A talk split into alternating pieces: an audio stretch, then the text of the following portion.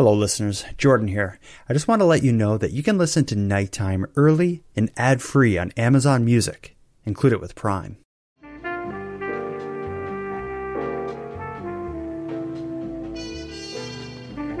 Welcome to Missing in Canada, an ongoing series by the Nighttime Podcast.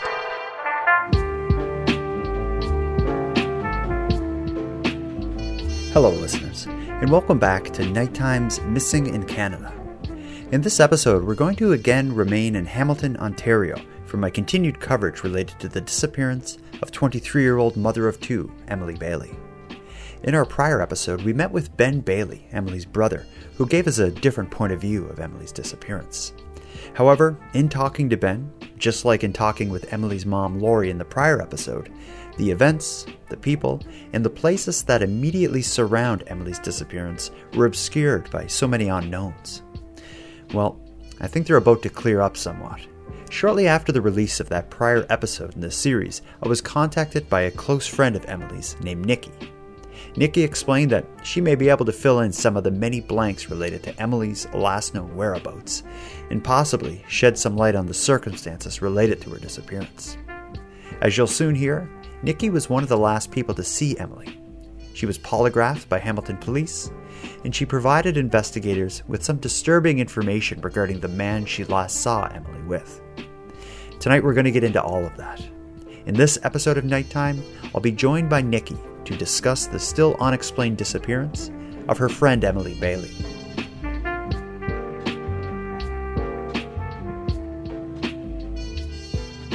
Let's start with this, Nick. You want to tell me just a bit about you and your life? Who are you? Um, I'm a steelworker at Orlick Industries. Um, I'm also a groundskeeper, groundsman for um, TJ Tree Services. Uh, that's pretty much my life. I was a bartender. I was doing three jobs, but it's not humanly possible to continue three jobs. So um, I did bartending for a lot of years too. Yeah, were you bartending around the time of Emily's disappearance, like at near New Year's? Um, yes, I was. Yeah. Okay. Well, Yeah. let's let's get to your connection to Emily. How my understanding is she's quite a bit younger than you. How did how did you connect? How did you become friends with Emily? Um, actually, it was at the bar. Um, my niece introduced me to her. Mhm. She was just like in between having Harper and getting pregnant with Kinsley. Mhm. So about three and a half years ago, almost four years ago. Okay, so you I'd just say. you just met kind of through the bar as as people Yeah, and we just clicked and yeah, Uh, it was like having an, an adopted niece sort of thing. yeah, yeah. And you say you clicked. Like how? Uh, tell me a bit about your relationship. Like what kind of relationship would you have with with Emily? Like, Oh, how- she would come over every day. We would just chill, watch Netflix, watch you know Fuller House. Um, I don't know. Just she she was comfortable here. She wasn't stressed out here. She wasn't. I guess you would say upset or um, disappointed with what was going on in her life or whatever the case. She was free here. She could just be herself. Mhm. I do whatever you. she wanted to do. Just eat my food, sleep on my couch. Didn't matter. Yeah, and uh, like I know she she had a period of time where she was like uh, somewhere between homeless and like couch surfing. Was she like living with you, or was it just the kind of thing she'd just show up and hang out for a while? She would just show up. She would hang out. I knew when she was tired, she would crash on my couch. She would for 18, sometimes 20 hours. And I would just let her because I knew she was going through some shit. And I just didn't want to, you know, I didn't want to be the one to put her out there and say, no, you can't stay on my couch or whatever the case. She was always welcome. She Mhm. was pretty much here most of the time when she was living, well, when she was homeless or living in a tent. She was here 90% of the time. Oh, really? Okay. Yeah. And would your relationship with her, would you describe it more as like two friends where you were kind of like open and hanging out and really casual? Or was there any kind of like, just where I'm just thinking where, you, you're a bit older than her and stuff, was there any kind of motherly kind of thing happening? Like, would, or, or Um, like, how would you I describe that? wouldn't, I wouldn't say motherly thing. I would say more of a, I guess I definitely wanted to protect her. Mhm. Definitely, but I'm not in a motherly kind of way. I think more, Like a cool I didn't aunt? want to see her go down the path that most of the people I knew went down. Mhm. And she was headed that way. Mhm. So I think I could just kind of wanted to keep her close to, I guess, hopefully lead her the right way, but Mhm. nobody can tell anybody what to do. So it's just a matter of hope. I guess. yeah, I can understand that. And you say um, you didn't want to see her go down the the road other people you knew had went down. So you you were well aware of kind of the struggles and the trouble she was having. How would Yeah. how would like maybe talking about the months leading up to her her disappearance? Uh, what kind of shape was she in? Like how how bad was it? And were you were you concerned for her? You know, in this period of time, say like you know like October, November, December, January, but prior to her disappearance. So, like, I would say probably August, September to early, early October, I was very concerned for her well being, not so much her, but her, the safety. Um, because of the guy she was with, the guy she was dating, he was very physical with her all the time. Oh, And it was, it was just dangerous. It was toxic. It was, that was when she gave um, Colleen Kinsley. It was around that same period. Mhm. Um, and then um, after October, she met my, well, I guess you would technically call him my brother-in-law, and he kind of helped her out, brought her in, and I think she was she was doing way better. She was way happier, Mhm. but um, I just don't think she was where she wanted to be. Like, She wanted to just go to school. She wanted to go to work. Um, drugs obviously were a factor.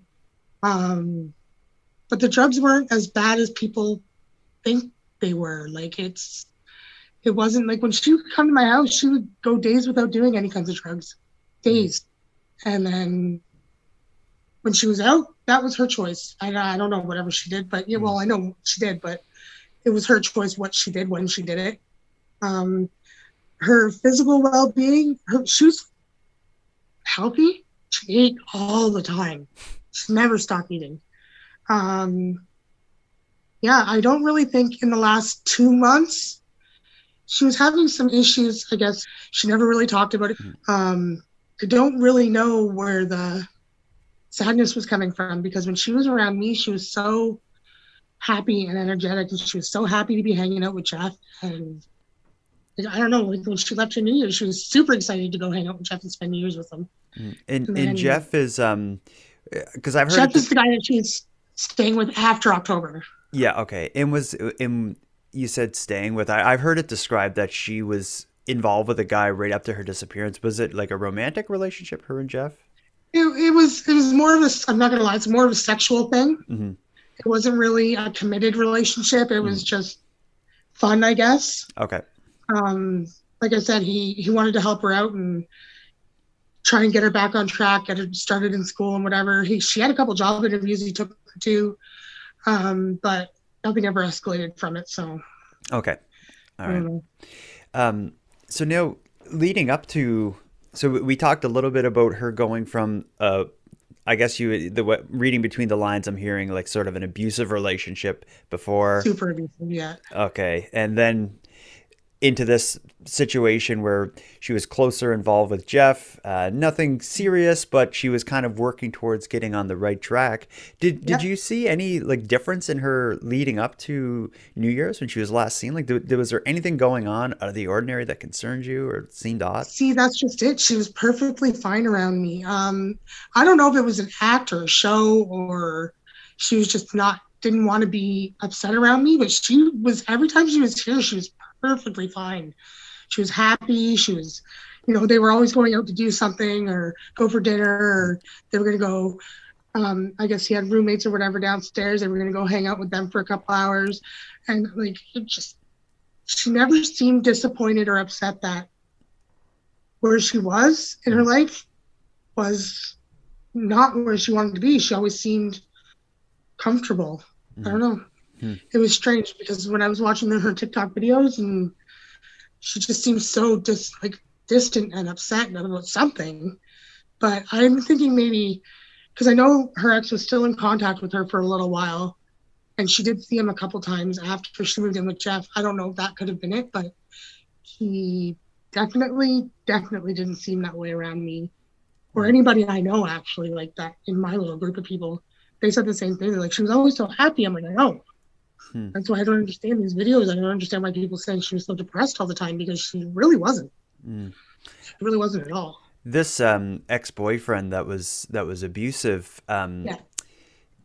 are you? Do you know like uh, what what's the story with him, or what do you know about him? And and do you know if he was involved with her? You know, leading up to to January when she was last seen, would he have been in kind of in the picture Um, then?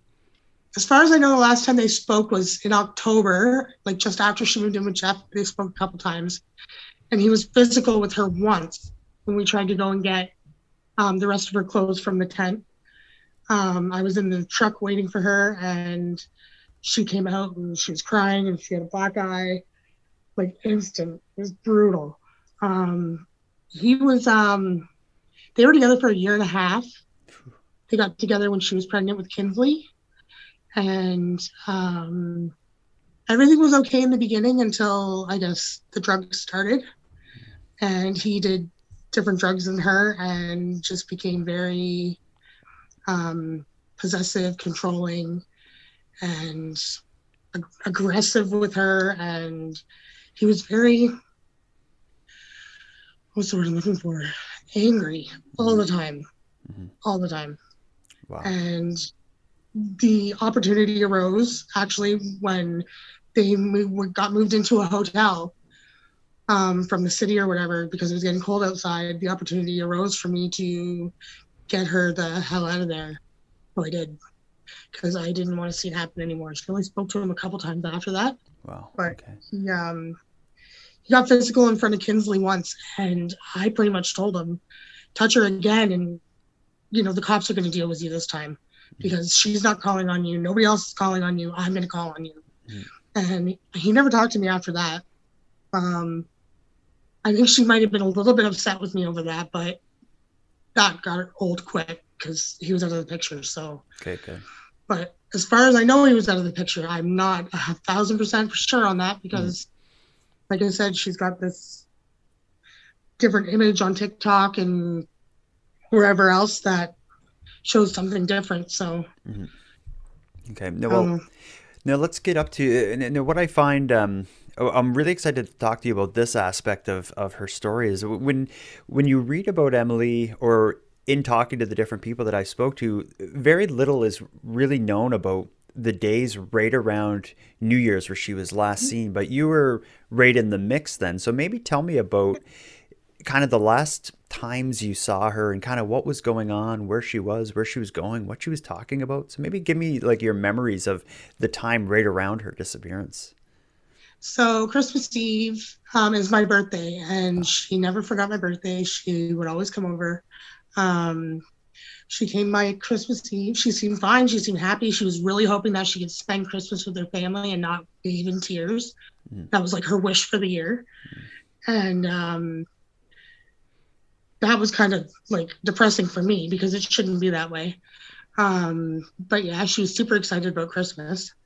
Um, she didn't really say much other than actually that day it was about me so she didn't really say much any of anything just she was excited about christmas and then she came by on the 28th or 29th a couple days later that's when we did her hair Mhm. Um again because she had done it green Yeah, actually, I I've. I've I've seen posts and mentions that one of the last things she was known to do was have her hair done. So what's the, Yeah, we did our hair all the time, different colors, pink, blue, purple, orange, green, all the time.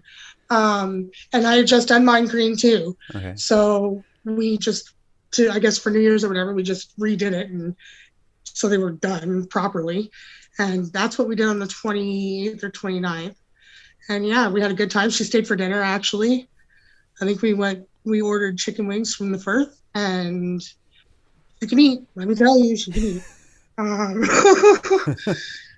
she's definitely um, not a cheap date. I'll say that much. but yeah, and then New Year's Eve, she was at my house, but she was sitting here for about 25 minutes. They stopped in on their way back to Jeff's place, and So so and just so I understand, so Jeff was again was the guy she was staying with that had Yeah. this kind of casual relationship. She was Yeah. on New Year's Eve. She was coming from somewhere. I don't know where she was coming from, Mhm. but I know when she got here, they weren't here long. They were only here like 25 minutes. Jeff spoke with his brother for a few minutes, and then I was chit chatting with Emily, and she said they were supposed to be going home and just hanging out, but then they were invited out, but they weren't sure if they were going out, and that was pretty much the gist of it. I wished her happy New Year's, and she left. As the New Year's Eve is typically a time where people are, you know, living it up and partying. What was kind of the what was was that what was going on with them? Um, no, she just wanted to go home and just like hang out with him. Like she just, I don't know, she wasn't really into. I wasn't either. Really, I was laying on the couch and it was ten forty. Like it just wasn't a New Year's that I wanted to be all over the place. Um, yeah, she no, she was just super excited about going home. Mhm. Like, yeah, we're just gonna go home, chill, maybe have a couple drinks. Oh, we might go.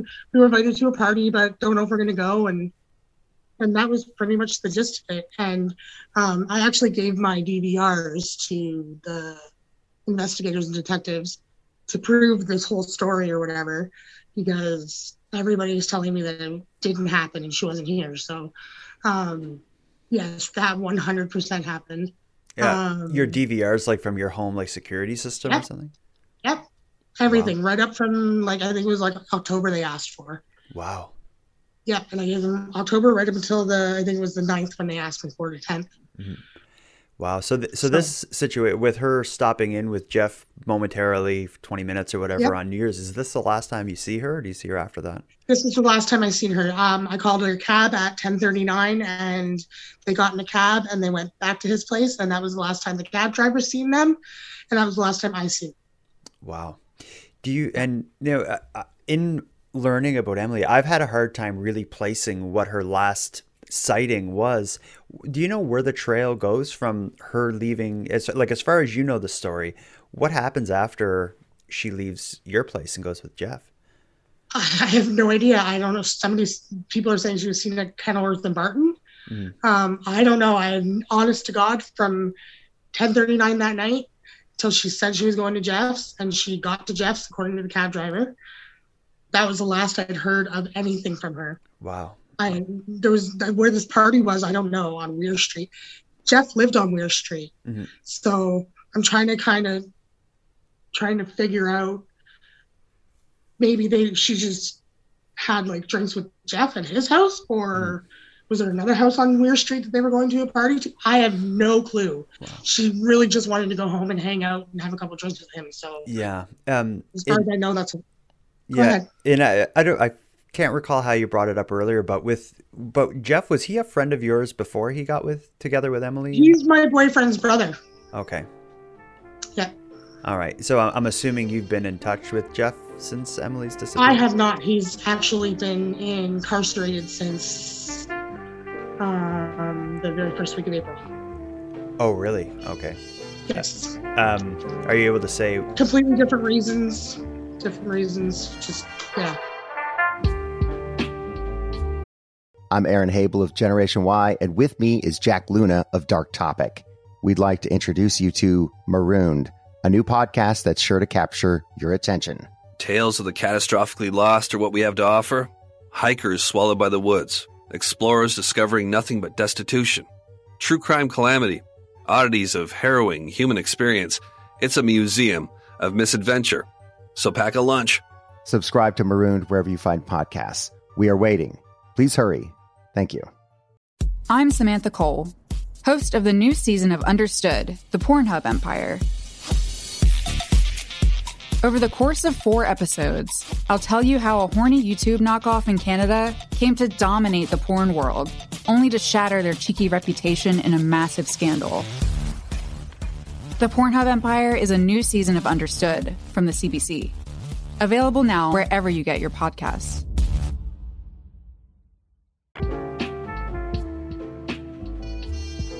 Are you concerned what with Jeff's version of the story as to what happened, or like is he someone that you? Um, Jeff has never given me a version, and I've never asked him for one because I do have issues with um, some of the things surrounding the few days after, um, which I've already brought up to the detectives as well.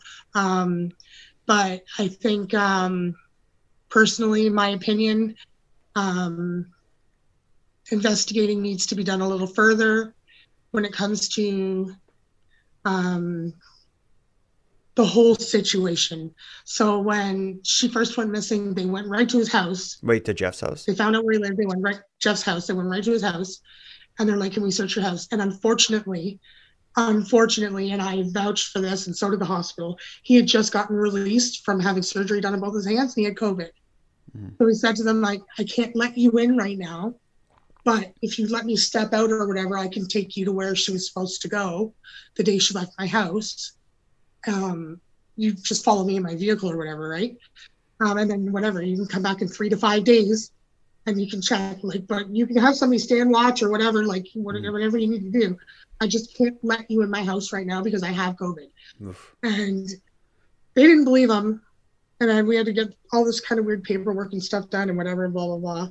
Um, and then yeah, I um, I don't know. I just I'm not pointing blame. I'm not placing placing blame on anybody, but I think um, more needs to be done in the forensic and or search type Mhm.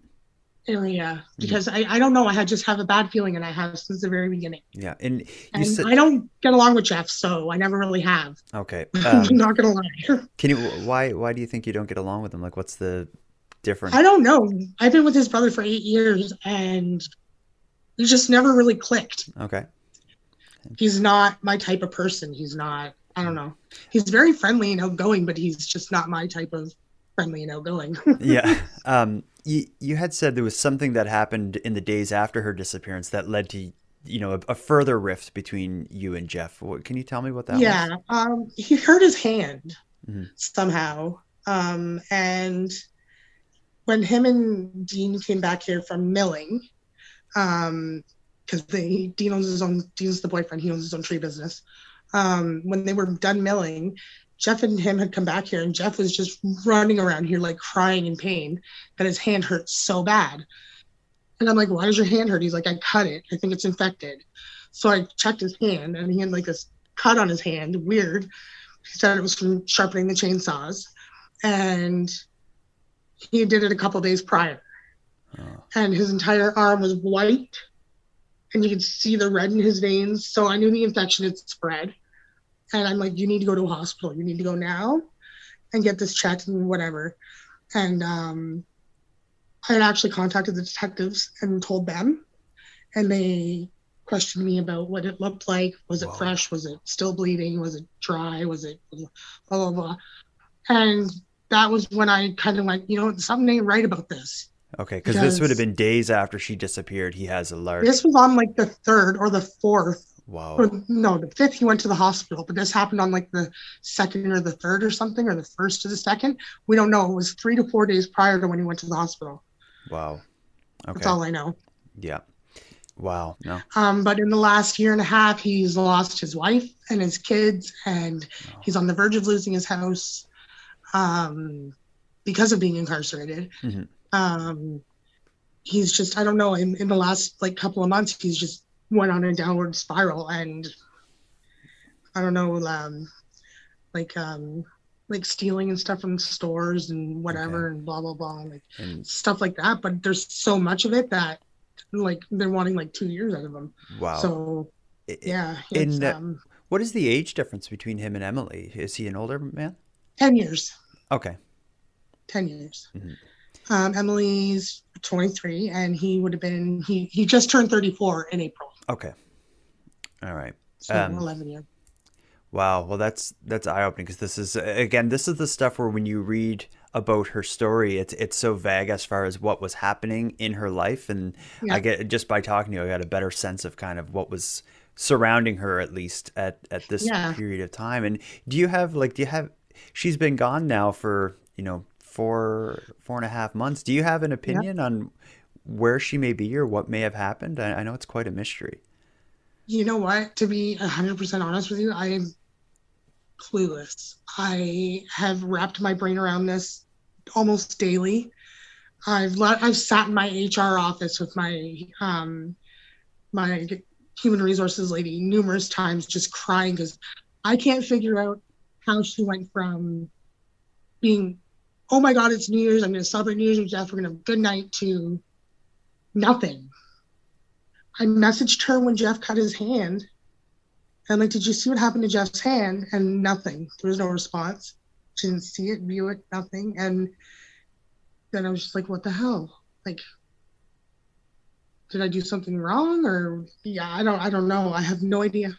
Hmm. Yeah, okay, no because idea. I'm forgetting then because when you saw his hand cut days after she was last known to be seen, she wasn't Yeah. yet reported missing, so you wouldn't have known. No. How did you find out she was missing? Do you recall? Brandon called me, um, the Kinsley's dad. Okay. And he was like, When was the last time you talked to Emily? And I said, New Year's Eve.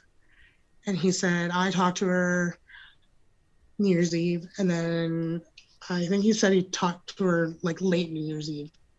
And then then that was the last time he spoke to her. But he had tried to get a hold of her numerous times because they were really close. Mhm. Um, in the last like five or six months anyway. And um he's just like, You don't find it weird that you haven't heard from her? I'm like, sometimes she goes MIA. She just like disappears for a couple of days and won't talk to me. Like, we're not like best best friends. She doesn't need to call me every day. Mhm. And he was just like, it's just weird because I talk to her every day. I'm like, I usually do too. And the last time I spoke to her was New Year's. I messaged her a bunch of times on Facebook and through text message, on her text app. Nothing. She hasn't responded at all. And that's when he called her mom. Her mom said that she missed her visit. And then he called Colleen, his mom, and she said that she missed her visit with her too. And she never, ever missed her visit with her kids, ever. I drove her to most of them. So she never missed her visit. Wow. That's Uh, when things got weird. yeah, and again, you had messaged her days prior, and, and you said she didn't see it. So, like you know, like in instant messaging, you'll often see if someone viewed your message. So this Yes. message you sent her on, I think you said like the fourth or fifth. Yeah. was When, never- whenever his hand happened, or when I took him to the hospital, I think it was the fifth. Okay. Wow. Yeah. Um, so it it remains a mystery. And and are you involved at all in like in the search? Because what I'm and by the search, I should say maybe more so the investigation, because you seem to be one of the few people who are kind of closely involved or with with the people who surrounded her just prior to her disappearance. Where you you know, and you were right in the mix as this happened. How involved in the investigation are you? And do you talk with the Well, investigators? I've often? been questioned and or interrogated five times now by five different detectives. Really? Okay. Um, yeah, I've given the same statement to all five. Um, I even had a polygraph, an 11 year polygraph detective who turned detective, whatever, um, question me too. Um, he's like, like I gave them everything I could. I gave them absolutely everything. And as far as I know, they're done. They they finally stopped. Mhm. I missed like six days of work because of these people these detectives and they're just they were driving me nuts i'm like what more do you want from me Mhm. like there's nothing else i can give you i understand that yes i have my dvrs you guys have seen she was here all the time and yes she was a big part of my everyday life. Like she would even come hang out at the bar with me and just drink water all day long just so she could sing karaoke at nine o'clock. Like she was here all the time. And for me to give them everything they literally everything they have already is because of me. And like i've given them the truck. That was a whole situation i don't even really want to get into but i will if i have to. Mhm. um uh, the place out in alberton there's no place out in alberton. The the place in dunnville yes i gave them the address for that so they could go do the search and it, it just i don't know i i i'm pretty much the only person they're investigating Mm. because there's really nobody else there's like not investigating but questioning Mhm. Yeah. because i really knew pretty much everything right up until she disappeared Yeah. In this quite like Um, so that you've had some pretty intense questioning often, as you just described. What what are they asking you about, other than you know when did she come, when did she leave on New Year's, what was she doing? They asked me about um, Jeff and Dean's property in Alberton, which they don't have. Um, I've been with him eight years, and there, that, I didn't even know that place existed until we seen it on Facebook. Mhm. Um, then they asked me about where they did their milling out in Dunnville because there's a big property out there, and um, Jeff had been seen coming back and forth from there in the past couple of days, which would have been the first week of January um, because he was doing milling. Um, in milling for a layman, that's cutting down trees and sawing them into boards, right? That's yeah, that's the board part of it. That's where they cut it into boards. Then they lay it flat. They paint the ends and they dry it for like a year, Okay. and then they can sell it as tabletops or whatever the case, right? yeah, I got you. Okay. Yeah. And Okay, and, um, and Jeff, who Emily was more or less with at the time of her disappearance, Yeah. works with your your partner in milling. Yeah, um, see, my my boyfriend, he works full time um as a plumber, like he's in the plumbers union, Mhm. but on the weekend he does his uh tree business. I understand. Okay. Yeah. All right. So they had a lot of Yeah. it. So it sounds like the questioning of you that they were giving was more to find out every detail of uh, Yep. of where Jeff would have been. So is it like the I guess it's pretty safe to say from your point of view the investigators seem very interested in Jeff. Yes, um, they did, but what didn't get me was why haven't they done a search of his house yet? Why haven't they done a forensics check of his house? Why haven't they done a forensics check of his vehicle? His vehicle was impounded, so it wouldn't be that anyway. Mhm. Um, but there's so many things that I think they should have done that they haven't done yet. Mhm. Um, yes, they went out to Dunnville. They went out to the address that I gave them, and they did a complete search. There was like I guess 25 whatever police officers, a bunch of canine dogs. They did a whole entire search out there. as far as I know, nothing came back. And um, yeah, I think I think they didn't do enough in terms of actually checking his property out. hmm Like Um, I, I just I don't think they did enough. it, you know, you said right there or earlier that you don't want to get into it, but the truck is something that, like, whatever truck that surrounds her story, that comes up a lot and it's often mentioned, such that the average person who reads a story, a news article about Emily, is likely left thinking that it has something to do with this weird, suspicious truck that was she was involved in. What is the So story? Jeff's truck got impounded on November 28th Mhm. or 26th of 2021. So a couple months before um, her disappearance. Yeah. Yes, and he did not get his truck back out until like February. So when my boyfriend was home, he would borrow his truck. Now, Jeff has a 2018 GMC Sierra. Dean has a 2008 GMC Sierra. Both black. Dean's has a cap. Jeff's doesn't. Mhm. Um, so if there was any confusion or issue with the truck, which Dean's truck has already been possessed, repossessed, and checked, and sweet and whatever, um, because of this, um, and that came back with nothing. Um, but this black truck, yeah, that would be my boyfriend's truck, hmm a hundred percent. If that's what they're going towards, like, why is she involved with this big, big black truck? They both drive big black trucks, Mhm. but Jeff's was on in the impound. Like when they showed the video or whatever of this is the vehicle that Emily was last seen in. Okay, if that was the vehicle, that's neither one of their trucks. So that's like I don't even know why. the whole bottom out is rusted out. Their trucks are in perfectly good condition, hmm and there's no rust on either one of them. And I don't know, like I, I 100% vouched for him on that, and I would, and I would a thousand times over again, Mhm. because no, it wasn't his vehicle. And yes, he was borrowing Dean's vehicle, but it's already been brought into the, the forensics, and there's been nothing. So Okay, but so the the way I understood it is there was there wasn't a specific incident where it's like we have a video or a picture of Emily in Exactly. this truck. It's just this truck has just been mentioned by investigators Yep. publicly. So in Alberton, out front of a barn.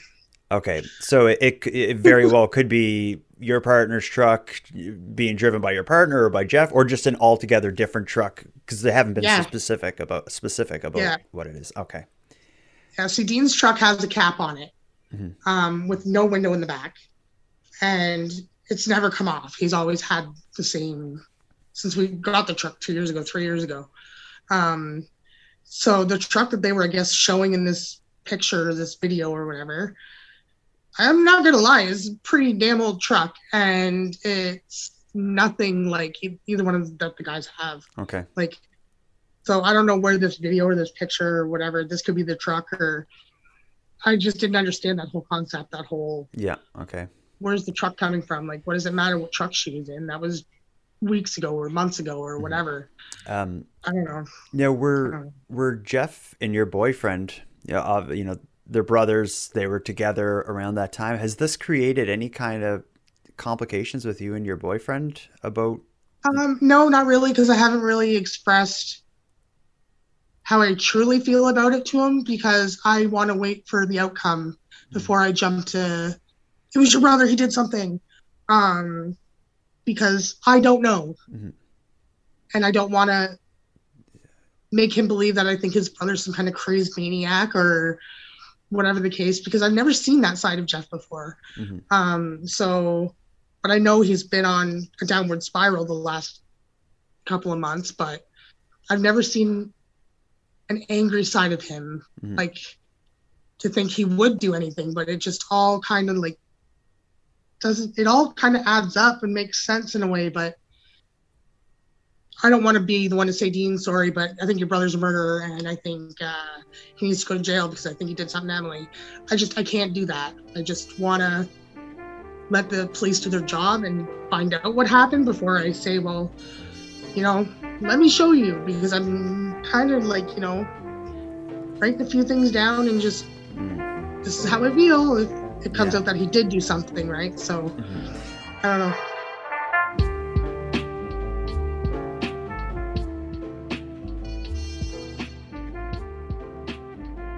And I know there's, uh, I guess it's been public, is there's a, a, I guess a rift between um, you and Emily's family. Is that fair to say? Yeah, I guess. What yeah. is what from your point of view? What what is happening?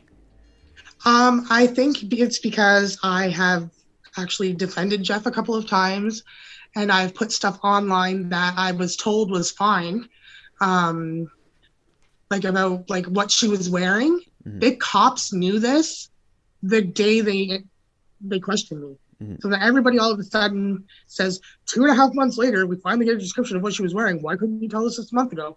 I did. I told the police. Okay. I didn't tell you guys. I told the police because they asked me. I wasn't gonna blast it on here, and then when I did, I finally told people because I was told I was it was okay. That there was like they wanted to see my DVRs. They wanted to make sure I was telling the truth. Go ahead, put the description out there. Fine, I will. Okay. You know, like what she was wearing. Like, I don't know if it's because I know more than they do, or it's because they don't believe anything I'm saying. Mhm. I don't know. I don't know why they have a hatred for me. Mhm. Um, Do you feel said, like in these discussions with investigators and just people who know that you're connected with Emily? Have you ever felt like people are suspicious of you or pointing a finger at you at any point? "Oh, in this? Definitely, definitely." There have been posts taken off of Facebook that people have written and have just like blasted me. You know something? You're probably hiding. I've had people come to my door and ask to search my house. Ooh, like, and you mean people as in not cops? Yes, Okay. Ay, yeah. as in just random people knocking on my door, five, six of them at a time. Excuse me, can we search your house? Um, for Emily. Um, you know what? Just because, by all means, go ahead. Like I, I, don't know you from Adam, but you know what? I have nothing to hide, so come on in, check it out. Wow. Are you hiding her? Is she in the basement? Is she in a closet? I'm like, there's five of you. Why don't you look? Mm, wow. Um, that actually happened. Yes. Wow. Um, Yep. So, i- you know, you would know a lot of, like, through working at the bar and connecting with people around Hamilton that would know Emily and be connected with her in Yep. some way. What is there like, a kind of a general kind of feeling as to what happened? Like, are people seeing this as Emily maybe took off somewhere and is, you know, just getting away from all this crap, or or is it pretty confident? Are people pretty confident that something bad happened to her? Yeah, people are pretty confident that something bad's happened. Um, I've actually not heard anybody say, "Oh, she just, you know, she just screwed off for a little while. She needs to get her head together." Not She happening. wouldn't be gone a this long. B she would not leave her kids. Mhm. And see she's not the kind of girl to run away from her problems. She would literally be like, "Oh my god, I'm stressed," or "I'm I'm this, I'm that." And she would try and deal with it.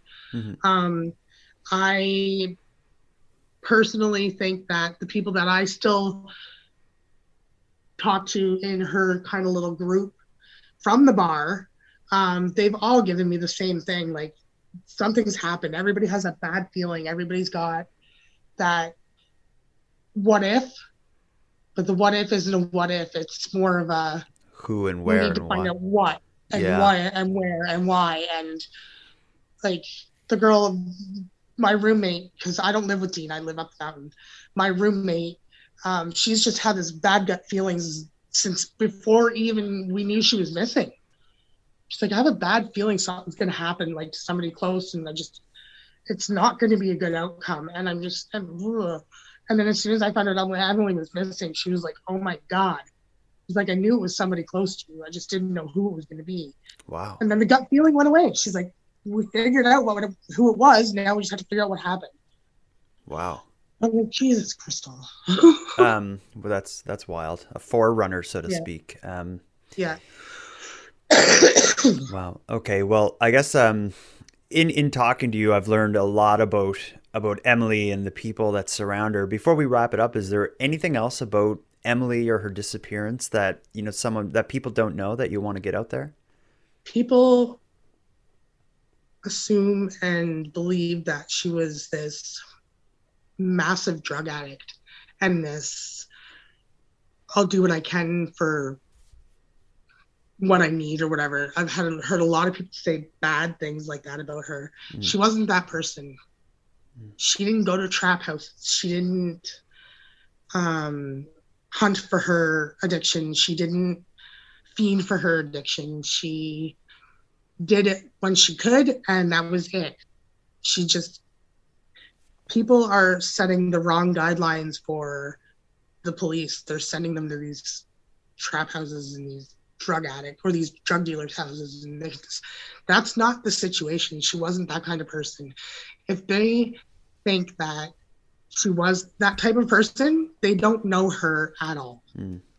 Um, I think personally that the family needs to step back and let other people put their story in here, like me, for instance, Mhm. um, and listen to what we have to say. Because none of them have given me even the time of day to tell them anything I know, um, except for Ben, Mhm. Which she he is the only one in that entire family that Emily would die for. She would give her heart for. She would give her life for. Um, and I don't know. I think people need to step back and stop assuming the kind of person she was before she disappeared because it's not who she was. She was not that person that everybody's making her out to be. Yes, she had a hard life. Yes, she struggled a lot. She didn't have a family for a long time. And because of that, she turned out to be guarded and um, a little bit uh, what's the word I'm looking for? Not guarded as yeah, she became guarded with her family. She didn't want them to know anything about her, anything that was going on in her life, because when she did, they made the story their own story. They made it, oh, she's, you know, doing this and doing that, and she's just giving her kids away. And she wasn't that kind of girl. She did what she had to do to protect her children. She did what she had to do to protect herself, and she never fiend, and she was never the kind of person to chase after her addiction. And that is the biggest problem I have with everything that's being said online right now. And everything that's being said about her being on drugs. She did not chase it. She did not fiend for it. She didn't want to do it. She just did it when it was there and it was convenient. And I don't know, they make her out to be this horrible drug addict, and she really wasn't. So I just want people to know that she she was very controlled. It was very controlled, and she probably could have quit at the drop of a dime, and it wouldn't have even phased her. So I just people are looking down that area. You know, maybe it was you know she's guess human trafficking or she's selling her body for dope or whatever, and she got mixed up with the wrong people. No, that's not going to be the situation. It's not because that's not who she was. I want to thank you for joining Nikki and I for a discussion surrounding the disappearance of Emily Bailey. As you probably feel as well, many of the things Nikki said completely changed the way I view Emily's disappearance. and perhaps some of her comments even shed light on the decisions law enforcement have made in the case. Someone out there knows what happened to Emily, and I suspect, well, I at least hope, that they'll come forward and tell authorities what happened. Emily and her loved ones deserve it. And with that, I'll wrap up this episode of Nighttime. But before we part, I want to give some thanks. First, a big thanks to Nikki for sharing an evening with me and with you, the listeners, at nighttime. I'd also like to thank Monty Datta for contributing the music for this episode. It's a piece called Noir Tokyo. And lastly, but most importantly, I have a big thanks to everyone who listens to Nighttime, as without your interest and your support, this show would be as pointless as it would be impossible.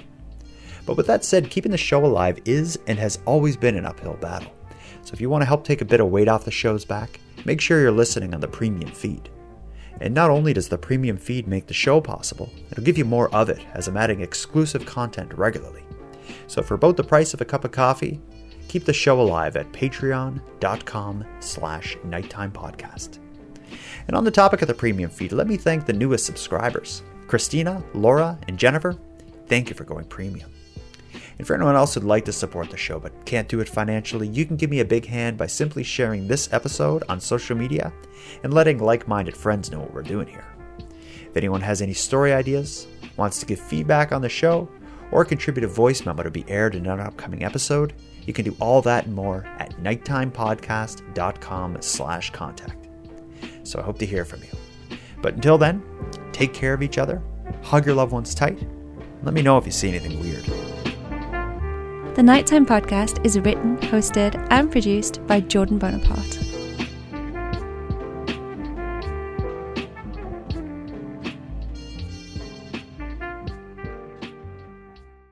Hi, Her name is Elsbeth. Elspeth Tassioni. You know her as the offbeat but brilliant defense attorney from The Good Wife and The Good Fight. You've been a very busy little bee. Buzz buzz. Now she's in New York with the NYPD, This is very different.